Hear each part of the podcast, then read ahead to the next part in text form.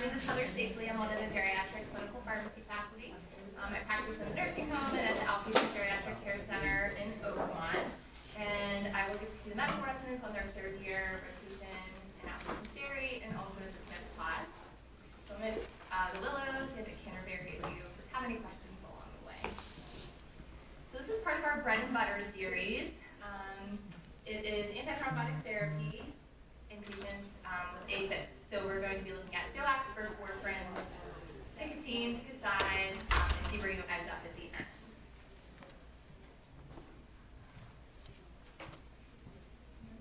Very good. Uh, So I have nothing to disclose. And because these bread and butter lectures are kind of intended to be podcast-like, I thought that I would share two of my favorite podcasts. So GeriPal and AMDA on the go. Anyone ever heard of them? Um, so definitely check them out. GeriPal is done through the American Geriatric Society. Uh, two geriatricians, uh, Eric Boldera and Ken, or Ken Kuzminski, um, put those on.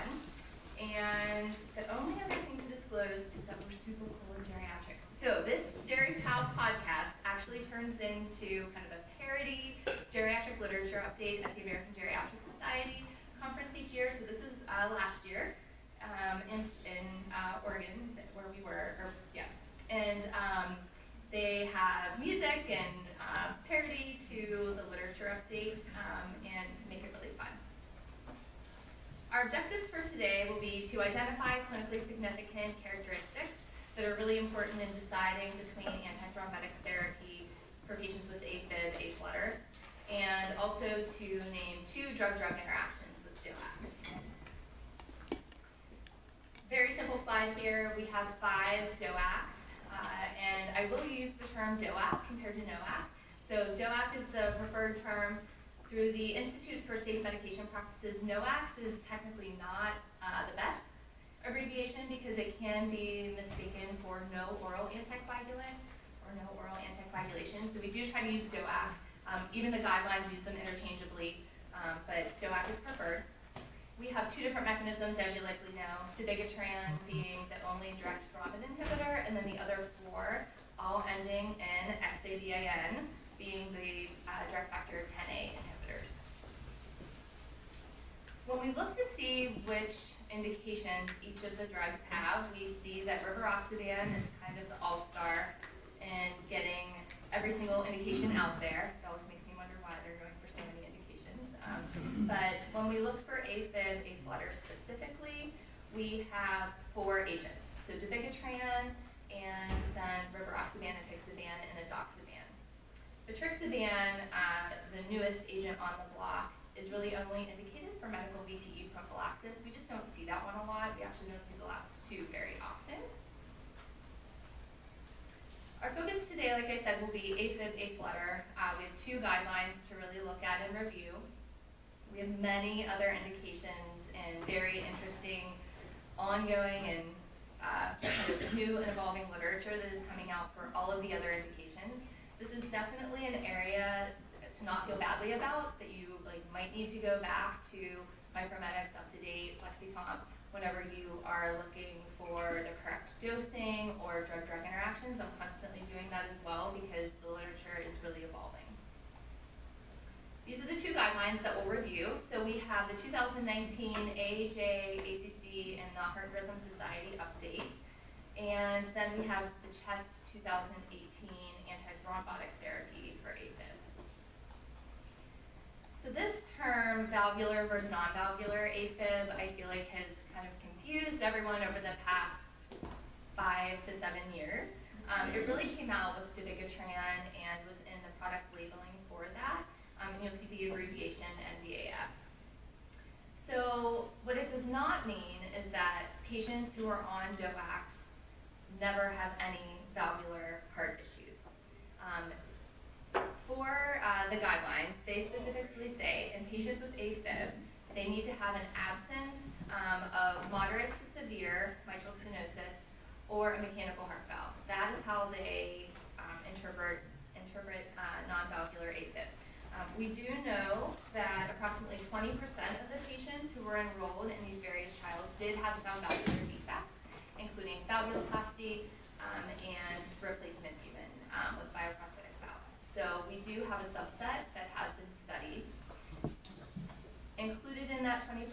that may have, that were included in, in, in the studies. We have uh, mild mitral stenosis, mitral regurg, um, aortic stenosis, aortic regurg, and tricuspid regurg as well. However, we know that DOACs um, in those patients with some valvular disease have been shown to reduce the risk of stroke and systemic embolism, but the bleeding was really variable across the board, and those patients um, typically had increase in bleeding. So for uh, valvular AFib, as we said, remember, moderate to severe mitral stenosis and mechanical heart valve, these are the patients, as you will see, that we are going to be avoiding DOACs in. As we have here, this is part of the update from the 2019 um, AHA ACC Heart Rhythm Society. Um, and you'll see kind of this format in, in the slides as we move forward. So we have a box on the left uh, looking at the strengths of the recommendation. And then we have um, the next box over looking at the level of evidence. And so for patients with mechanical heart valve, we specifically know that warfarin is going to be our drug of choice. Additionally, we have data that says to avoid dabigatran. So that one, that one DOAC in particular, um, in patients with AFib and, and mechanical heart valve, um, have been shown to do worse. They had significantly increased uh, risks of bleeding. Apixaban and rivaroxaban, our other two, just have not been studied as well. So mechanical heart valve, we're thinking warfarin. Much of the time, we're actually thinking an, an additional antiplatelet. Um, in addition to that, that's a different set of guidelines. Um, and we're definitely avoiding dabigatran and probably the other DOACs. Maybe someone can quickly shout this out. Does anyone have a CHA2DS2-VASc score in mind for when you're really thinking of needing to treat someone with AFib with an antithrombotic?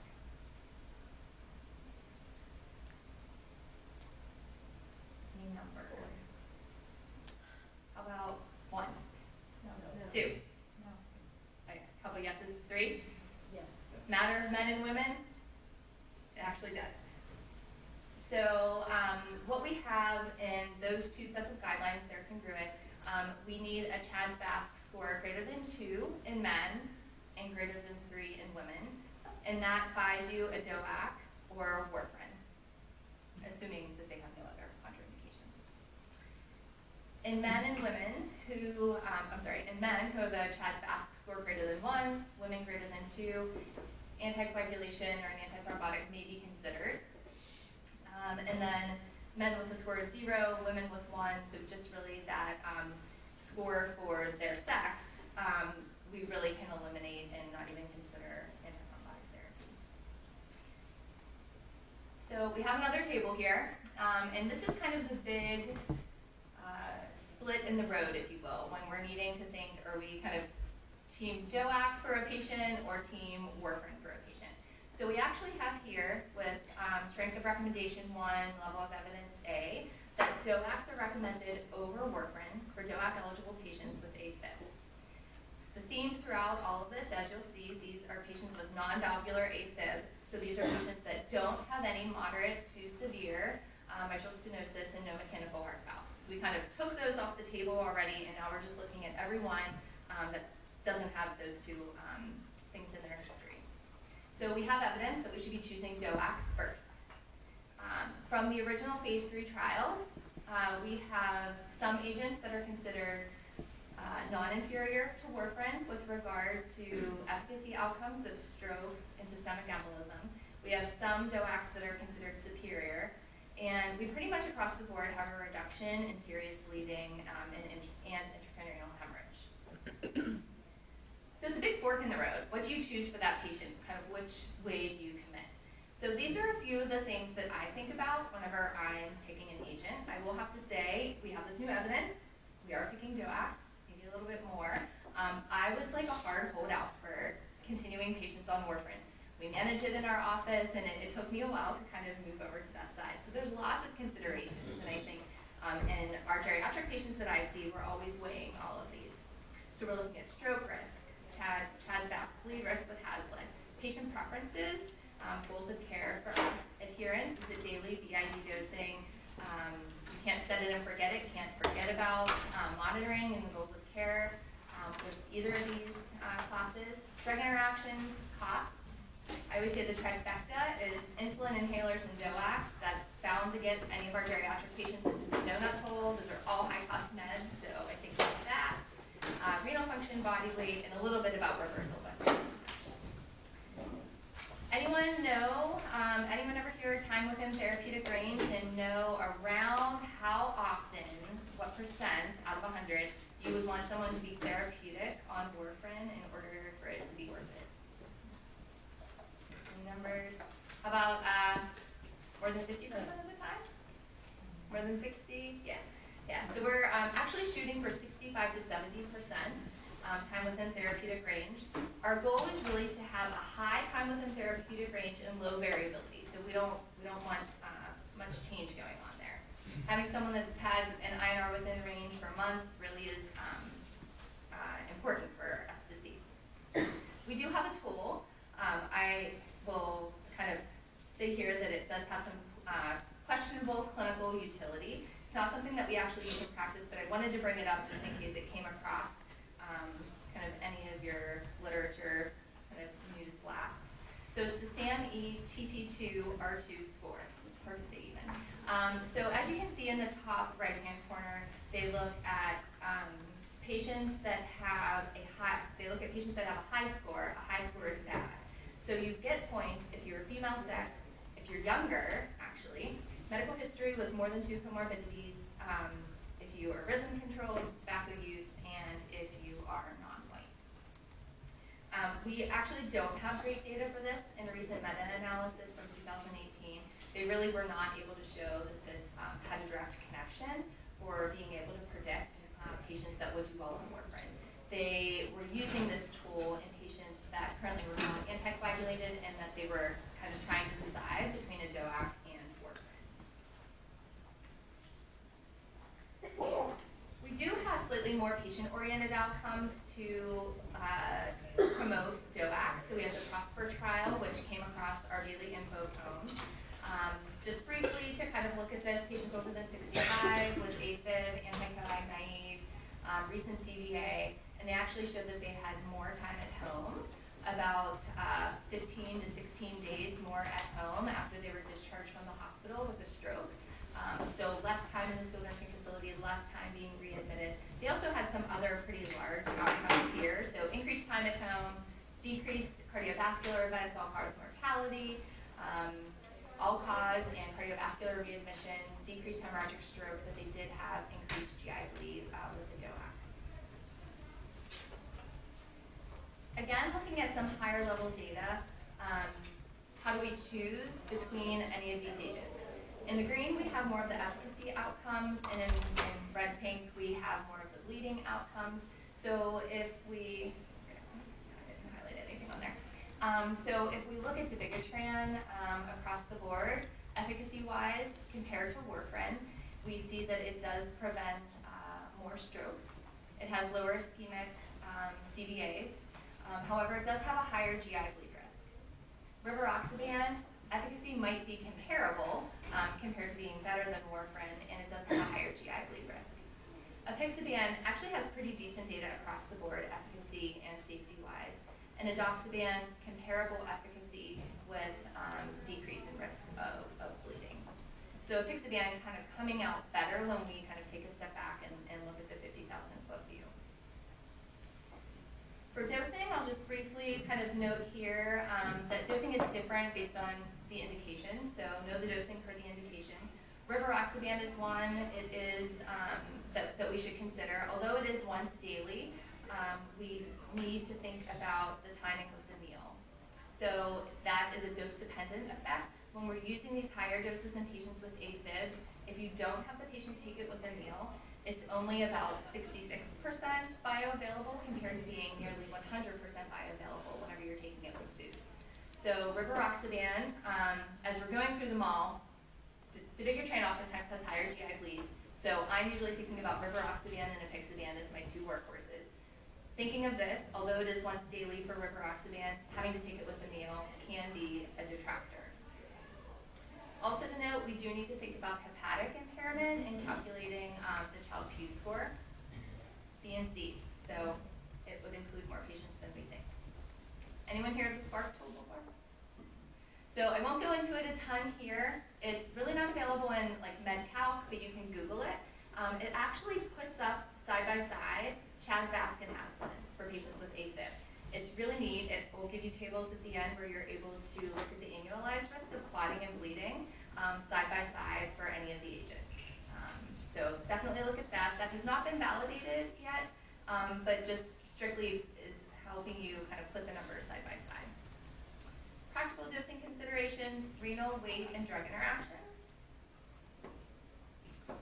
So renal dosing. Uh, we have lots of renal dosing for all of these agents. We really need to consider that. So what if we um, have patients that have an indication for renal dosing, but we just don't do it?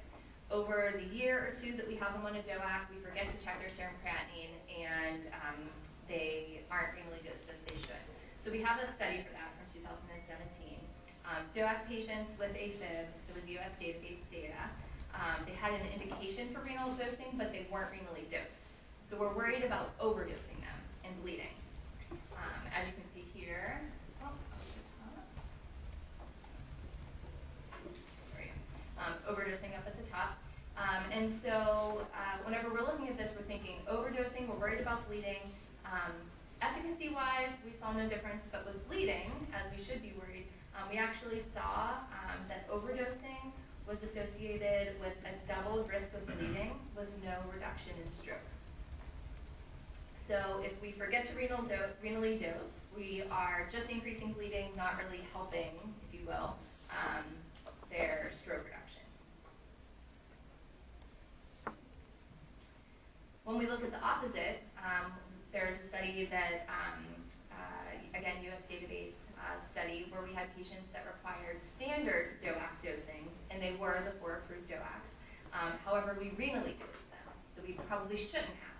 So this would be um, underdosing in this population. And apixaban was the one that actually had the significant effects here. Um, so underdosing um, was associated with a five-fold increase in the risk of stroke um, if we uh, if we had a standardly dosed patient um, and we underdosed them. So we're not really helping our cause there either. So we do need to pay attention to the renal dosing guidelines. The Beers criteria.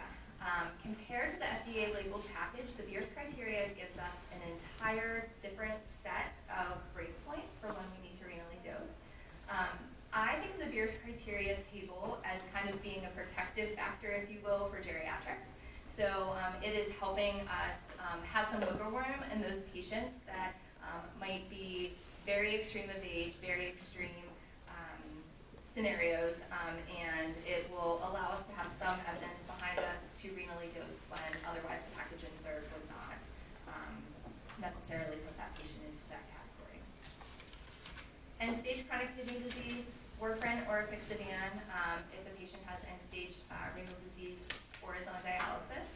Um, and we know that we definitely need to avoid dabigatran, rivaroxaban, and edoxaban. So dialysis patients, later stage kidney disease, always thinking of warfarin um, and apixaban. Moving on to weight, um, we have this one study here. Um, it was a cohort study in patients with AFib, um, underweight patients, less than 60 kilos. This is done in Korea. We had DOACs versus warfarin, um, and across the board, as you can see, uh, warfarin in the blue line and DOACs um, cumulatively um, represented by the red line there. Um, DOACs actually across the board did better um, in patients who were underweight um, when we looked at the combined outcomes of ischemic CVA, intracranial hemorrhage, GI bleed, major bleeding, all-cause death. Only a cohort analysis, so the, the study design kind of gives us a signal in the literature, not necessarily saying that this is um, like the best quality. For extremes of weight, we definitely have many obese patients. Um, and so the majority of trials that we had in, in, in the phase three um, analysis of our DOACs um, really uh, stopped at 100 kilos. Um, for the majority of patients, we have a very small population that were over 100 kilos. Um, and so guidelines really advise against the use of DOACs if patients are more than 120 kilos or a BMI of greater than 40. Um, warfarin is going to be our drug of choice in that scenario. When we do have these extremes of weight, we may consider thinking about some of the drug absorption and some of the other testing that we can do. It's not something that we do very standardly, and those are all send-out labs here. Um, but if we do have a need to use a DOAC in um, an extreme body weight, particularly obese patient, um, we may consider monitoring.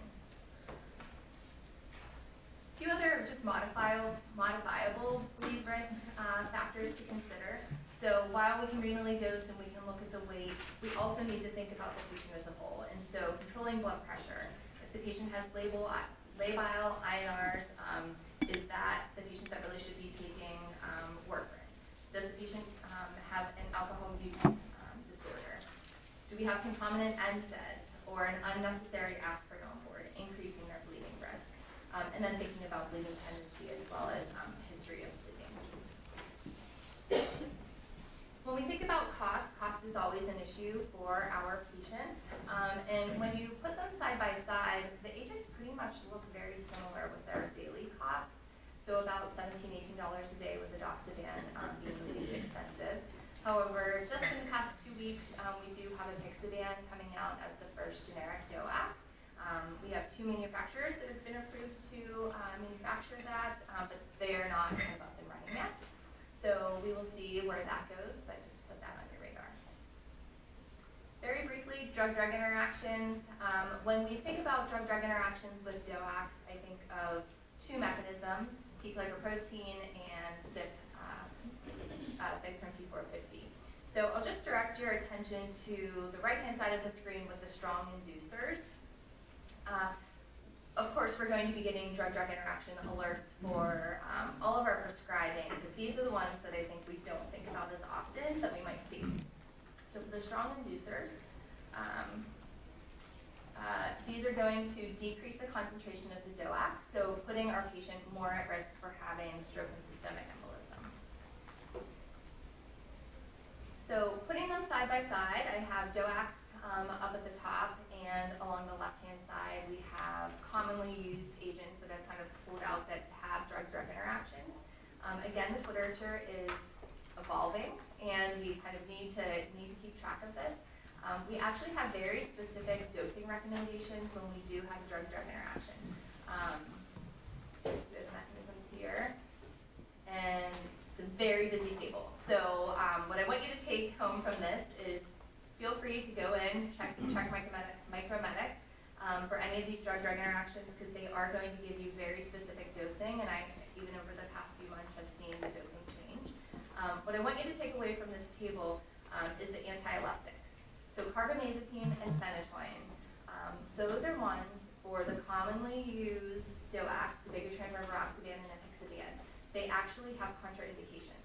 Um, we've seen this on our service. We've seen, um, you know, the decreases in concentrations that um, this interaction can cause and stroke, actually, because of it in one of our patients.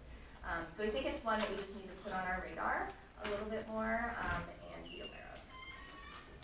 Practical considerations. Um, kind of bottom line, we need to think about renal and hepatic function monitoring. Recommendations right now are to do that at baseline and then annually thereafter.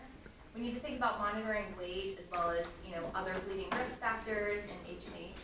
Um, and we really should be using caution when we're stopping or starting medications. A little over. Um, happy to take any questions. Yeah. So those